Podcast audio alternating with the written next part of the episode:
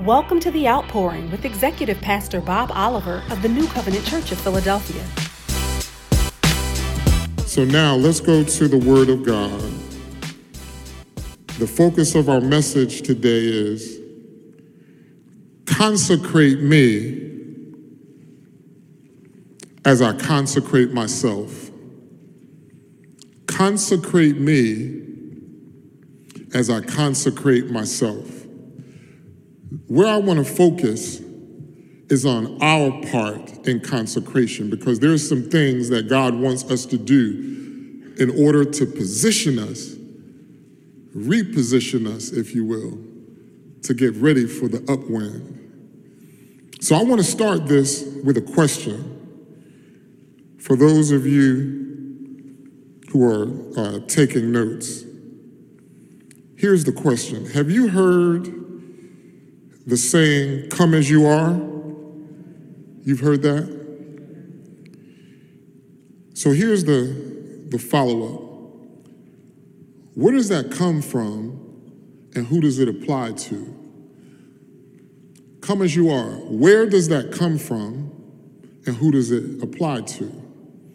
I know it sounds like a loaded question. It is, because it's one of the things that is like almost a part of church doctrine. Come as you are. It's a philosophy that we use, but you will not find it in the Bible because it's not in there. Search the whole Bible from Genesis. It is not in there. Some of us have heard it our whole life, and there are many other things that are like that. But where, what is the origin of it? Well, I think it's because it's implied in Scripture. When, when you look at Jesus, he didn't look down on people. There were people who were outcast and people who were on the margins, and he ministered to them. The prophets of old said, come now, Isaiah, let us reason together, says the Lord. Though your sins be as scarlet, they shall be as white as snow. And though they be like crimson, crimson, they shall be as wool. So if you listen to that verse, who is he talking to? Every one of those verses that implies come as you are are addressed to people who are in sin. Every one. I could list every one of them, and you would say, yep, it's pretty clear. That's for the persons who are outside of the ark of safety. That is not God's people. But for God's people, what does he require? When God delivered Israel from Egypt, and he gave Moses the design for the holy things, Holy things. Somebody say holy things. Everything was consecrated. Minister Sample, he had Moses consecrate the temple. He had him consecrate the vestiges for the priest. He had him consecrate Aaron and his sons. He had him consecrate the, the oil. And there's a revelation in the oil. Two things that we need to hear. When God gave Moses instructions to consecrate the oil, he put the bitter and the sweet together. In life, as consecrated people, we got to take the bitter and the sweet and remain the same. God told Ezekiel, I want you to eat the whole loaf. Take the scroll, the whole scroll, I want you to eat it. It's going to be sweet. Bitter in your mouth, but sweet in your belly. We never get to the sweet part if we don't digest the word. You got to take it in. It's, and when you take it in, a part of consecration is that it causes us. We're going to talk about the difference between sanctification and consecration. But the other thing about the oil that I want you to realize is that God said to Moses, when he put all the stuff together to make the holy oil, the consecrated oil. He said, this oil shall not go on man's flesh. This oil shall not go on flesh. What is the purpose of the consecrated oil? Because in all of Christendom, where we believe on the laying on of hands, we put oil and we put it on people's flesh. And we consecrate, we, we pray for them. The oil in the laying on of hands goes on flesh. Is that wrong? No. What God is saying, in the spirit, in the things that he consecrates, there's a different type of oil. There's some oil that God wants to pour out in us that doesn't go on flesh. It's the oil that the, the, the five virgins knew about, but the other five didn't. They went to the same church. They might have sat on the same pew, sis, but five of them were wise and five were foolish. And when the bridegroom came, what was required of them was to have some oil. I don't know about you, but I want to have that oil in my vessel that doesn't go on flesh. That consecrated thing that only comes from God. What David was talking about when he said, I shall be anointed with fresh oil. With fresh oil. What keeps the oil fresh? You don't get oil one time and let it stay. When I grew up, my mother used to fry chicken with Crisco oil. You got to change that grease or it does something to the taste of the chicken. And you can't mix it with everything. I went to a restaurant once and I paid good money and they brought my meal. It was a soul food restaurant and I had a taste for this and it was so good. And when they brought the chicken, they had cooked it in fish grease. Yeah, that's what I thought. What you think I thought? It was awful. I never went back there again. The oil that God puts in us and pour is not to be mixed with anything because it can't be consecrated. If any element other than what God puts in it, that's why it's not to be put on people's flesh. I'm already preaching. Do you get that? Do you understand that consecrated things are holy things? It's set apart. So what is the difference between, before we get to the text, between sanctification and consecration? I don't, we don't teach on that enough. We just say it and it becomes church speak and people don't really understand it, especially people who are new to the kingdom.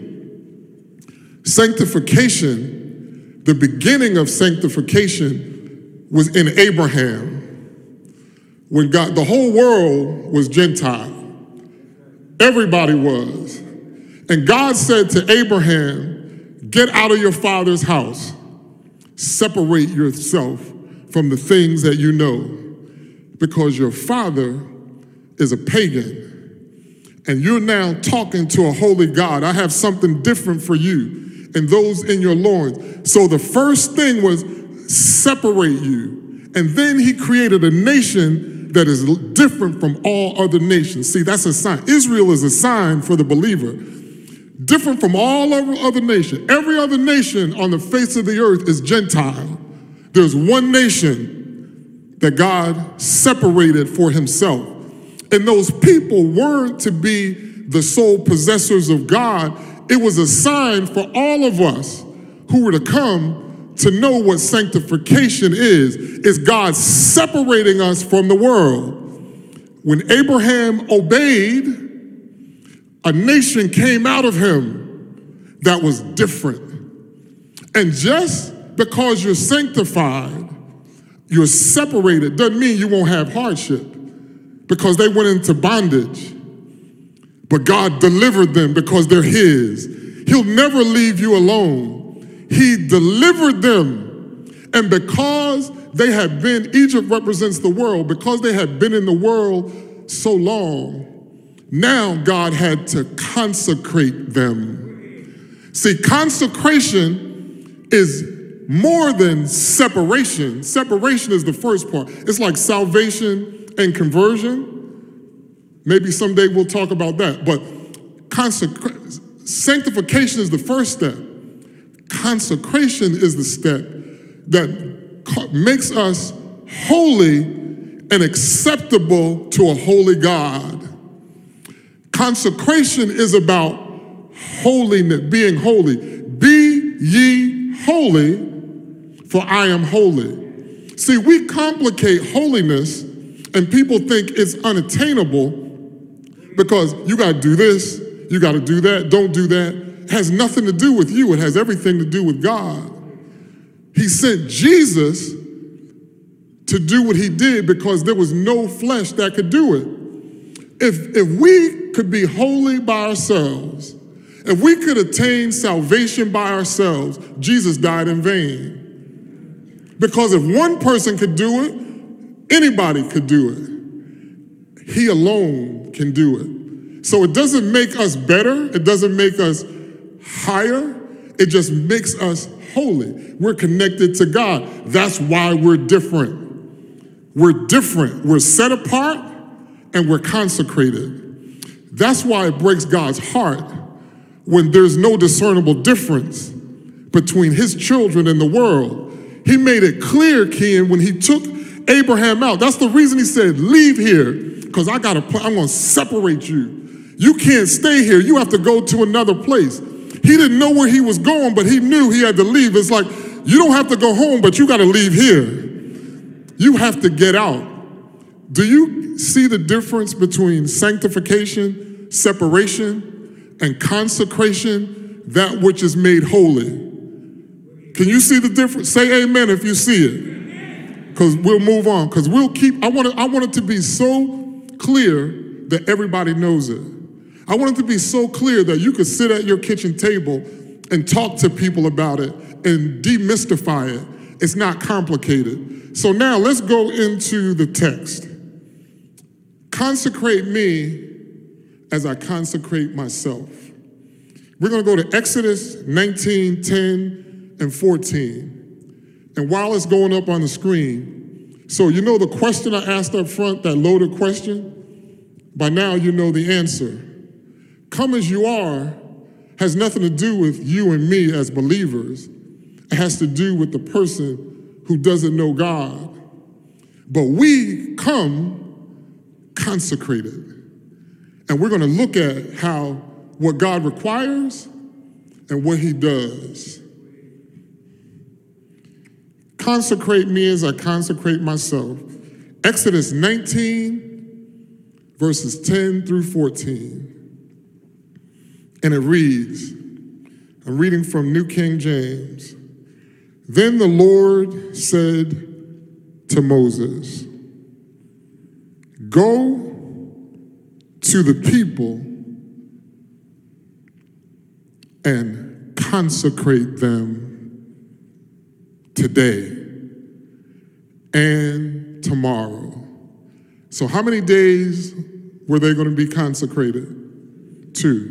To prepare to meet God, and let them wash their clothes, and let them be ready for the third day.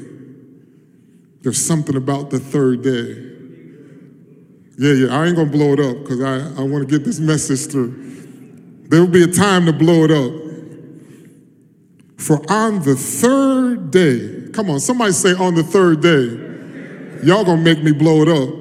On the third day, the Lord will come down. On the third day, his son was in a tomb. And that's a sign that on the third day, he'll come down for those who are consecrated. It won't take long. You consecrate on the third day, the Lord will come down. Won't he do it? It's proven. The empty grave, an empty tomb proves that on the third day, he will come down. I'm not going to blow it up. Upon Mount Sinai, in the sight of all the people. God wants to consecrate us because he wants us to see him clearly. I'm going to come down in the sight of all the people. Now, this is a God who said, no flesh shall see me and live. So you can't be in the, come on, somebody see this already. You can't be in the flesh and come before God when his word says no flesh shall see me and live. He said, Moses, consecrate the people because they got to be ready. I'm coming down on the third day. If you want to be with God and you want God to be in our presence, you got to consecrate yourself because you don't want to be in a position where you go to God when his word says no flesh shall see God and live. If you want to see him, you got to be consecrated. That's if you want to see him and live. See, that's a spiritual thing. Are you getting that? Can you see that? Yet, this is important. This is important. I want you to see this. Yet you shall set bounds for the people all around, saying, for those of you who've taken notes, put one dot, number one, boundaries. Boundaries. And I'll come back and talk about boundaries. What do boundaries have to do with consecration? You shall set bounds for the people all around, saying, don't leave any cracks, any doors for them to get out of the boundaries. I don't want them to escape. I want them to be cap- my captive, captive to me. Consecrate them. Set it all around, saying, take heed to yourselves that you do not come up to the mountain or touch its base. Second thing, number two, right? Obedience. Boundaries, obedience. He's giving instruction. When you come, don't touch that mountain.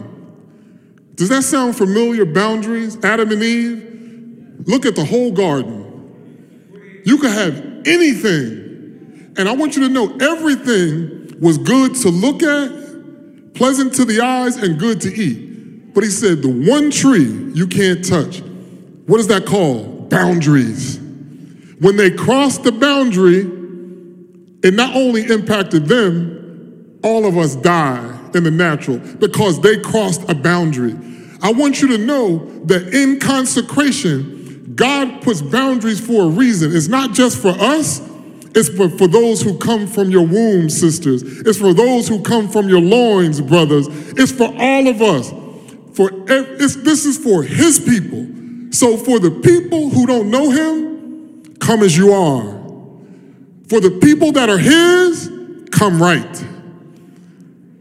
I want you to write that down. I, I didn't even think about that, but I like that. Write it down so I can remember it later. For the people who don't know God, come as you are. For the people who belong to God, come right. You know how we've gotten it twisted?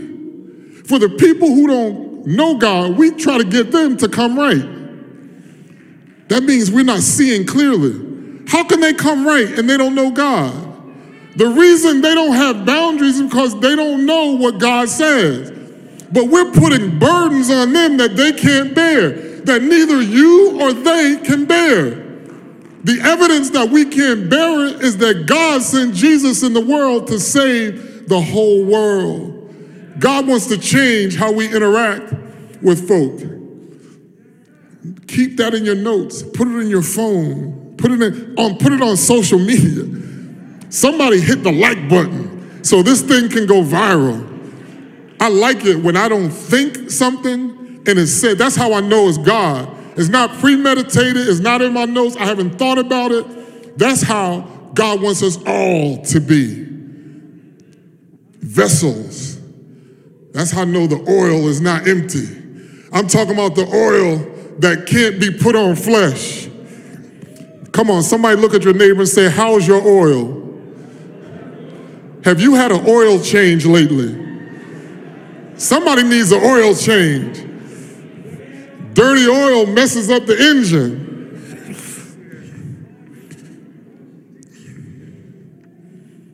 Whoever touches the mountain shall surely be put to death. Sound familiar? On the day that you eat this fruit, you shall surely die. The thing that we can be certain, he's the same yesterday, today, and forever. His word is immutable. It doesn't change. He said, not a hand shall touch him, because I don't want blood on your hands. But he shall surely be stoned or shot with an arrow.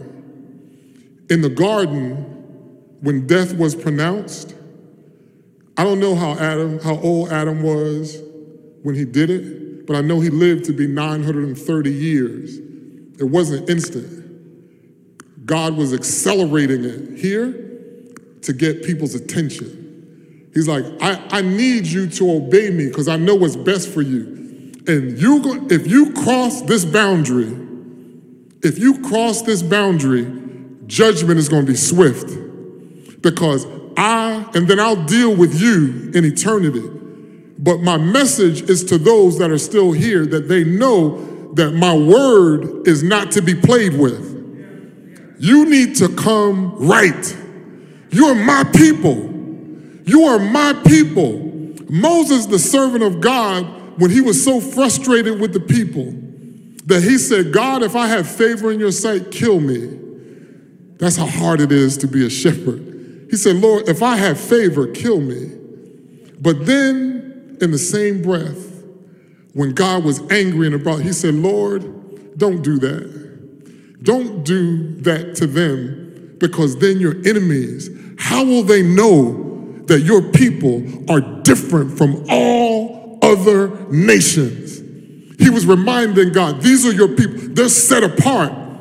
If your people who are set apart remain, the only thing that's left is the world, and the world will go into chaos. That's why the church, the body of Christ, is so important, and our voice is so important, and that's why we have to come right, because when we come right, we represent God. When we come right, God represents us, and that's why Moses prayed that. He said, do not do that. He would rather his own life be taken than the people of God, because he knew how important the people of God would be in human history. And he said, God, unless your spirit goes before us, we don't want to go. I wish that God would put in somebody's spirit to be so joined to God that say, God, if you don't go before me, I'm not going. Where you lead me, I will follow. But if you don't go, I'm not going. That serves as an invisible boundary. I'm only going where God sends me, nowhere else, because I know I have your protection. I got the pillar of cloud by day, and I got the fire by night. Come on, Dick, somebody needs fire. We need some fresh fire. The fire will behind, be behind you if you go where God tells you to go. I promise I'm not going to blow it up. Every time I get to the edge, I'm going to walk back. I need somebody to help me. When you see me going to the edge, you say, walk it back. Walk it back. Because if I tip over, it says, when the trumpet, no, here's, I don't want to miss this. Not a hand shall touch him, but he shall be stoned, surely be stoned or shot with an arrow, whether man or beast. Even the beast obey God. He shall not live. Why is God, it's like dumb animals? No, because he's saying you have dominion. You're responsible for everything. And everything is going to be in order because it's on your watch. He said, when the trumpet sounds long, they shall come near the mountain. Number three, put in your notes, wait for the sound. There's a sound in the kingdom, and that sound is what beckons us. He said, don't move. You have boundaries.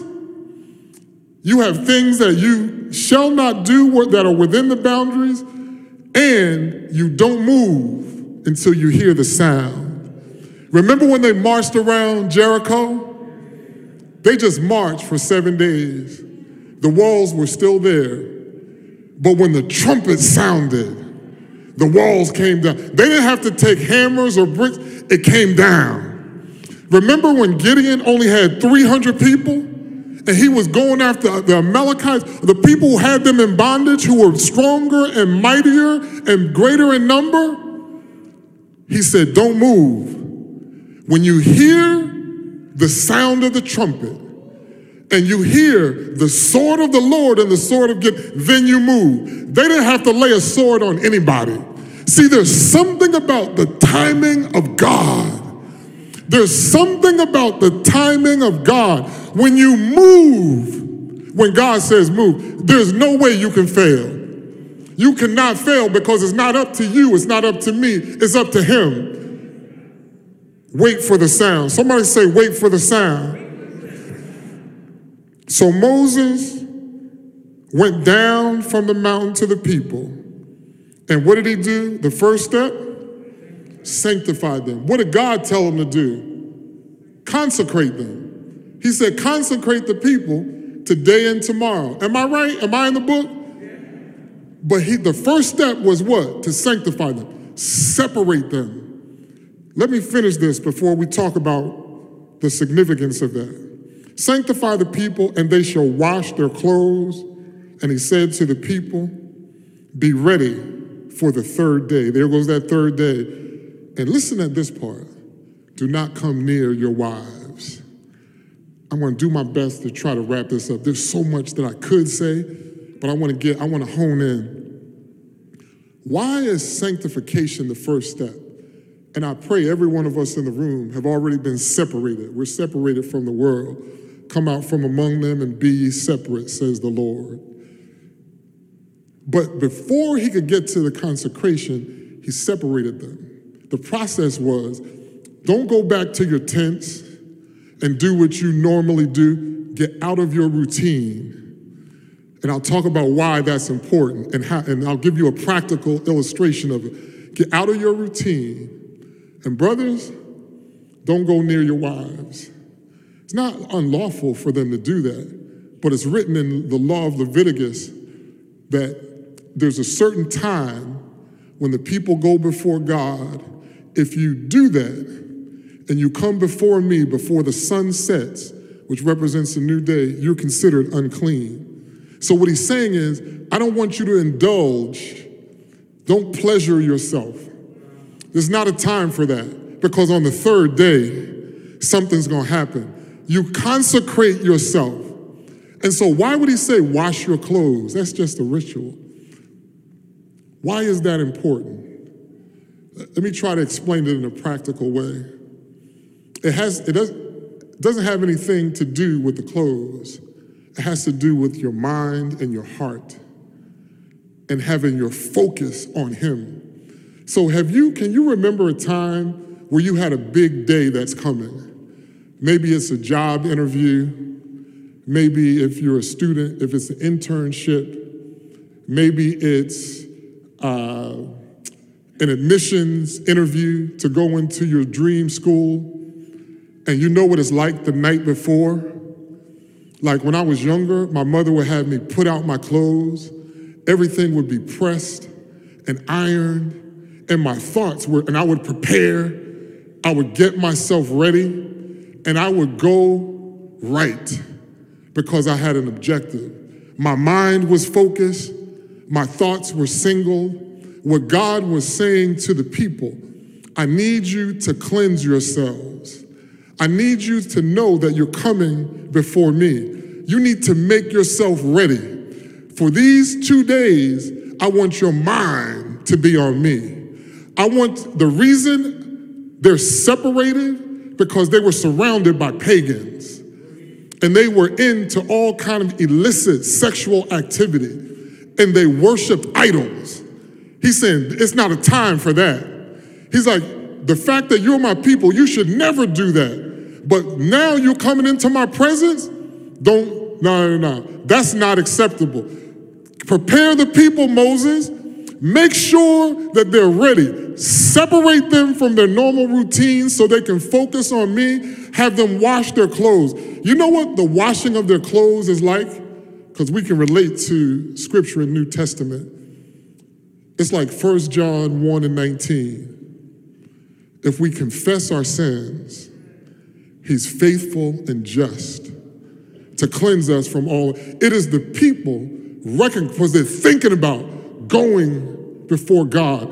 There was a state dinner last week where uh, Emmanuel Macron went there. So imagine if I woke up the morning of the state dinner, I got on a train and I went to D C. I said, I just want to be there. I, it's two presents. I want to be in their presence. And I walk, I have on my hoodie. It says, City of Brotherly Love. It's new. It's clean. I have on some good stuff. I'm looking fly. Come on, say, Pastor, you look fly. I'm looking fly. And I walk in there. What do you think is going to happen? And why would they kick me out?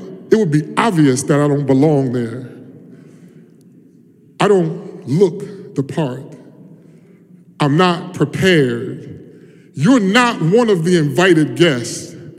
God prepared, he consecrates us so it's clear to us, because it's clear to him, that you are one of mine. You are one of mine. And when you come in my presence, anybody who went to that state dinner went there with reverence. They went there with decorum. They didn't go there acting crazy. They didn't go there out of order. Whatever the dress code was, they followed it. Even if they're comfortable, they would rather wear a hoodie and some Jordans. On that day, if you want to be in that room, in that prayer, you don't do that. That's an earthly thing. What? How much more when we go into the presence of a holy God? How much more?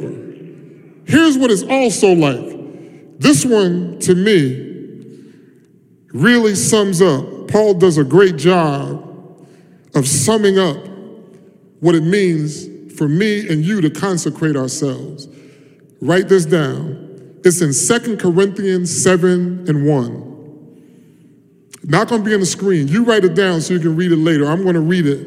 And I know people have different versions, but I'm going to read from the King James Version. It says, therefore, having these promises, beloved, let us cleanse ourselves from all filthiness of the flesh and spirit, perfecting holiness in the fear of God. Oh, how y'all get that up that quick? That's good. I love that team back there. I love. I didn't give it to them in advance. I didn't even expect them to put it up, but they did it. My God, thank you. Thank you. So this is what the washing of the clothes. If you want to understand what was the washing of clothes, it wasn't just a ritual. It was saying this to God. And if there's one thing we can, we can think of and one reference when it comes to consecration, we're not just taking communion as a sacrament. We're before God. That's why we Paul tells us in First Corinthians eleven to pray a certain way. And he said, many of you are what? Yep, some have infirmity or affliction, and some, many, he said, are asleep because they touched the mountain.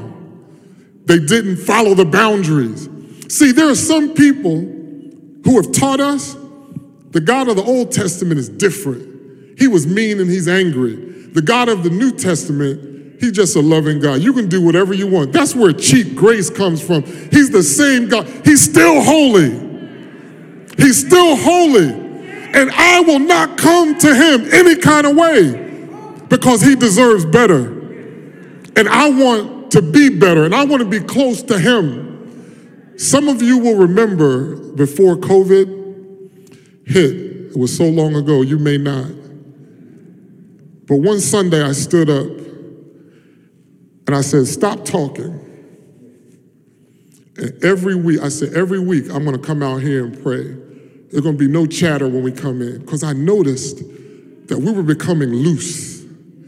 And I knew his presence is not going to come because we don't reverence him. Everything that's out there, we're bringing it here. I heard laughter. I heard people talking. Nobody's getting their spirit ready for worship. And I'm like, and you expect the worship to be rich. You blame the worshipers if you're not blessed, not knowing that you contribute to that because you didn't make yourself ready for the third day. Like every time I come in here and you come in here, it's like the third day. If you want God to do what he does on the third day, you got to consecrate yourself for two days and get ready. Nobody does that. There's no one. So I've got to be your Moses today. God said to Moses, the shepherd of the people, sanctify the people. Tell them to separate from all this stuff so when they come before me, they'll see me. You want to see God? Consecrate yourself. God has already done what he needs to do to consecrate. Now we have to do ourselves. And it's, this is not a rule-based thing. It's just about I reverence God so much, and because I know him and I know he's holy, I want to come before him in a way that is acceptable. If the people who go to the state dinner can do that for Joe Biden, how much more can we do that for the King of Kings? And the, there's nobody like him. There's nobody like him. I promise you this, the day will come where Joe Biden will die and he won't get up. The one that we prepare to come before on the third day, he got up. He deserves honor. He deserves reverence. He deserves praise. And the fear of the Lord will drive us, keep us within the boundaries. And that's why I, I stood up and said, stop talking. And a couple Sundays I had to say while I was praying, stop. No, no, I mean it. Don't do that. We have to learn when we come into this place, come as you are is for the world. But because I belong to him, he says, consecrate yourself. Am I making this up or is that in the book? Do you see what I see? Do you understand what God requires of his people? And one, next week, I'm, my message is going to be, where are all the miracles? God has given an answer to that, that he wants us to know. He get, we get ready to break out. See, God will break out. Do you know deliverance is a two-way street? Next week, I'm going to talk about that. And God can break out for you, or against you. And I'm talking about his people. Let me read one last verse and we're going to wrap it up. One last verse. Like this one is not, you know what it's like when you feel like something is not exhausted, you want to do it. But what I've learned, Pastor O and Janine, that his word is inexhaustible. So there's a time just let it go and say, Selah. But I, I really don't. I don't want to let it go. I love his word. I'm passionate about his word. I can't, his word is not like a novel. It's not just, I can read a book and I can talk to you about it in a regular language. But when I'm talking about his, his word, I become crazed. I, because I'm, I love him. I love his word. I, his, I understand what Job meant when he said, I, he covets his word more than his necessary. I esteem his word more than my necessary food. Just like I eat breakfast, lunch, and dinner today, every day, I eat his word. We all should want him that much. We all should. Here's the last verse, and we're going to bring it, we're going to bring it home. Numbers eleven, thirty-three, and thirty-four. This is the culmination of those people who went outside the boundaries. This is not to say that this is translated today the same, but because he's the same God, he's serious about his people being holy because he's holy. He's, ho- he's a holy God. And what happened to them, Paul makes it clear, the things that are written in the Old Testament for us believe are written for our learning and for our admonition. Am I in the book? So this is just for us to learn and be admonished. Numbers eleven, thirty-three, and forty, thirty-four. Here's what it reads. Now, these are the people who had been delivered from Egypt, but they were complaining. Their prayers were complaints. God said, I heard you crying out to me for leeks and onion and fish that was back in the place of bondage that I delivered you from. In other words, you're looking back at the pleasures of the world and you're craving that. When you have me, you have me and you're craving that. That's why he wanted to refocus them, because their focus was still back there. Is there anybody who needs to refocus? God is going to refocus some people. So, and here's the result of their, they didn't want the manna, even though you provided everything. God, I don't like that stuff. What is that? It's like, what is this, a croissant? I don't know. It's not like the bakery I go to. I don't want this. I want meat. I had seasoning in Egypt, and they're neglecting God. Do you know how much it breaks God's heart when I neglect him, when you neglect him? That's why we never want to do that. He deserves better. He deserves better. Here's what the text reads. They got what they wanted. Be careful what you pray for. You might get it. That's why I'm so grateful to God that he changed my prayer. He changed my heart. May he change our hearts while we're praying so that we will pray aright. Listen to this. They finally get their meat. They got quail everywhere. While the meat was still between their teeth, before it was chewed, just put it in your mouth. Before it was chewed, the wrath of the Lord was aroused against the people. God is saying, you really gonna eat this meat? After I provided for you, I thought that once you saw, okay, I gave it to you, that you would, if your heart was for me, you know what you would do? Keep the verse up just for one minute. Can I have just a few more minutes? Am I, I'm not intruding, am I? A little more. I don't, I, okay, here's the thing.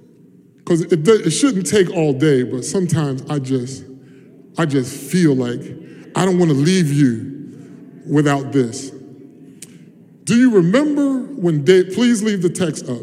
Remember David was on the battlefield and he just said in the presence of some of his mighty men of valor, he said, I'm thirsty. I need a drink of water. And they went across enemy lines, elder, and they got him water.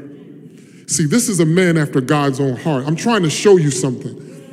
And he said, here's what he said. He took that water. He said, this, these men have hazarded their lives. He said, I will not drink that. He poured it out as a drink offering to God. When we ought to be having a drink offering, when they should have been giving, God, I'm grateful to you. Even though my attitude was wrong in the way I prayed, even though my prayer was not according to your will, you did it anyway because you love me. That was a time for a drink offering. And God said, you really doing this right now? You're going to put this meat in your mouth? That tells me your heart is far from me. David, who is a man, but a man after God's own heart, recognized the risk that people put themselves at. That's why even in small things, I wasn't expecting this text to go up because I didn't give it to them. It's a burden. I thank them publicly because I appreciate what they did. If you can't do that in small things, you will neglect God, because what seems to be a small thing is a big thing. And here's what I want you to see. Their prayer was answered, but their prayer was outside of the will of God.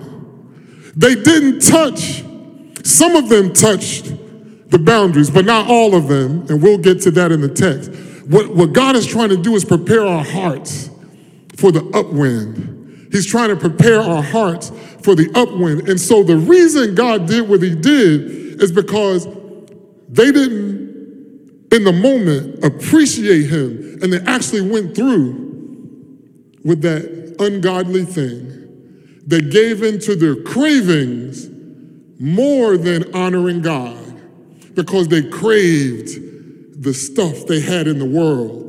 And when the cravings of the world take hold of us, we separate ourselves from a holy God. And God didn't want that to happen. He's like, no, I can't let you do that. I'm going to bring you home to me now.